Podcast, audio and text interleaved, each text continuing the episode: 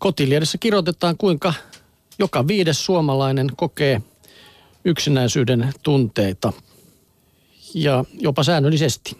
Vajaa kaksi prosenttia ihan jatkuvasti. Eniten yksinäisyydestä kärsivät nuoret ja vanhukset, aikuisikäisistä eniten luonnollisesti yksin elävät ja ilman työtä olevat. Koulutus vähentää yksinäisyyttä samoin parisuhde edes jossain vaiheessa elämää sopisi toivoa kyllä ainakin. Köyhyys ja mielenterveysongelmat liittyvät usein yksinäisyyteen. Yli viiden hengen perheessä yksinäisyys on sitten harvinaista.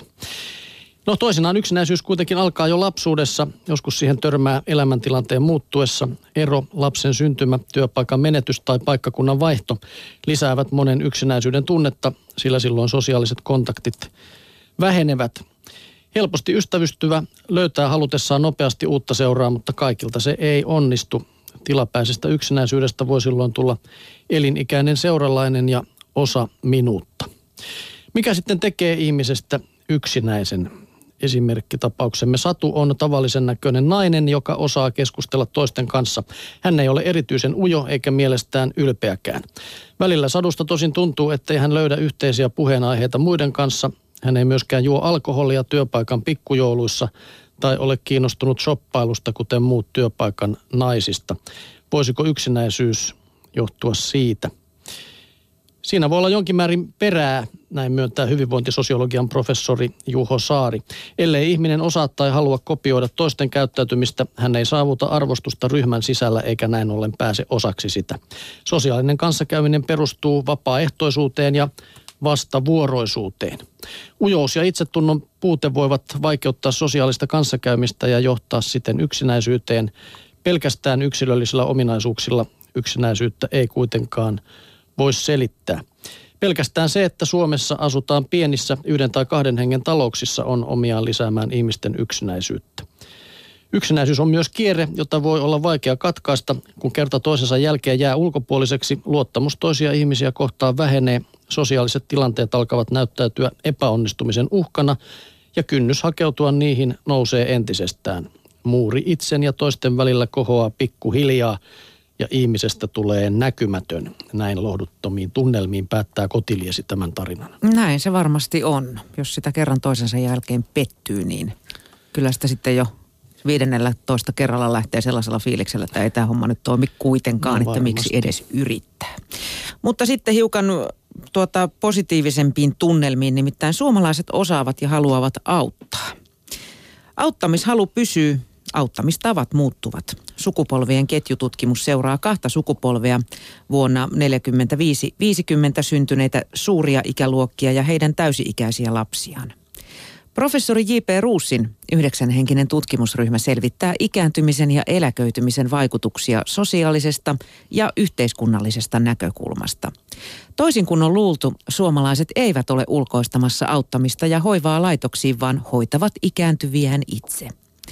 Suomalaiset kokevat auttamisen harvoin velvollisuutena, mutta he auttavat vanhempiaan yhtä paljon tai jopa enemmän kuin esimerkiksi etelä-eurooppalaiset, sanoo sosiaaligerontologian professori Antti Karisto. Muiden kulttuurien ja menneiden aikojen romantisointiin ei ole tarvetta. Tosin suomalaiset eivät tuppaudu, vaan apua annetaan, jos sen tarve havaitaan. Perheessä eri-ikäisten avuntarve on erilainen. Vanhemmat tukevat lapsiaan taloudellisesti tai tarjoamalla lastenhoitoapua tai ruokaa. Ikääntyneet puolestaan saavat omilta lapsiltaan apua kotitöissä ja teknisten laitteiden käytössä sekä hoivana. Pienikin lapsi voi toimia perheen tai isovanhempiensa teknisenä tukena. Osa avusta on tunneapua, läsnäoloa ja välittämistä. Se oli aika lohdullista kuulla. Aina oli. kun meitä syytetään siitä, että heittele jätetään kaikki. Niin, että ei kuitenkaan, niin kyllä sitä ainakin, kyllä kuitenkin pyritään siihen, että pannukset saisivat kotonaan mahdollisimman pitkään olla. Mutta kun tuossa mentiin nyt noin positiivisesti, niin otetaan sitten loppuun taas vähän tämmöistä... Ankeeta asiaa. Ky- niin, tai Konin kuvalehdessä kirjoitetaan piikittelystä – siitä, kuinka vitsin ja piikittelyn raja on häilyvä.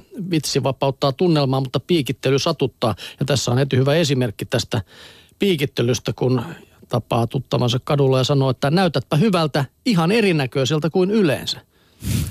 niin siinä, siinä oli tämmöinen No juu, piikittelijä ei aina ymmärrä, miten paljon hänen vitsiksi verhoamansa kommentti voi loukata. Hän ehkä kuvittelee olevansa humoristinen ja voi hämmentyä, jos toinen ottaa nokkiinsa. Näin toteaa psykologi Antti Kauppi. Ja aina piikittelijä ei edes huomaa käytöstään, toisinaan se on itse tarkoitus. Piikittelijä ei siedä toisen tunnetiloja ja kontrolloi tilannetta kuittailemalla. Hän voi myös purkaa omaa pahoinvointiaan ja huonommuuden tunteita toiseen sanallisesti suojautua toista haukkumalla. On turvallisempaa olla puolustuskannalla ja lytätä toinen vaikka kaiken varalta. Ivailijan jos sitten haluaisi päästä tästä eroon, niin Ivalian olisi tärkeää opetella ahdistuksen sietämistä ja asioiden näkemistä toistenkin silmin. Vaikka hän ymmärtäisi ylittäneensä kohteliaisuuden rajat, hänen voi olla vaikea ottaa vastuuta sanoistaan. Piikittely myös imee helposti mukaansa, automatisoituu ja koukuttaa.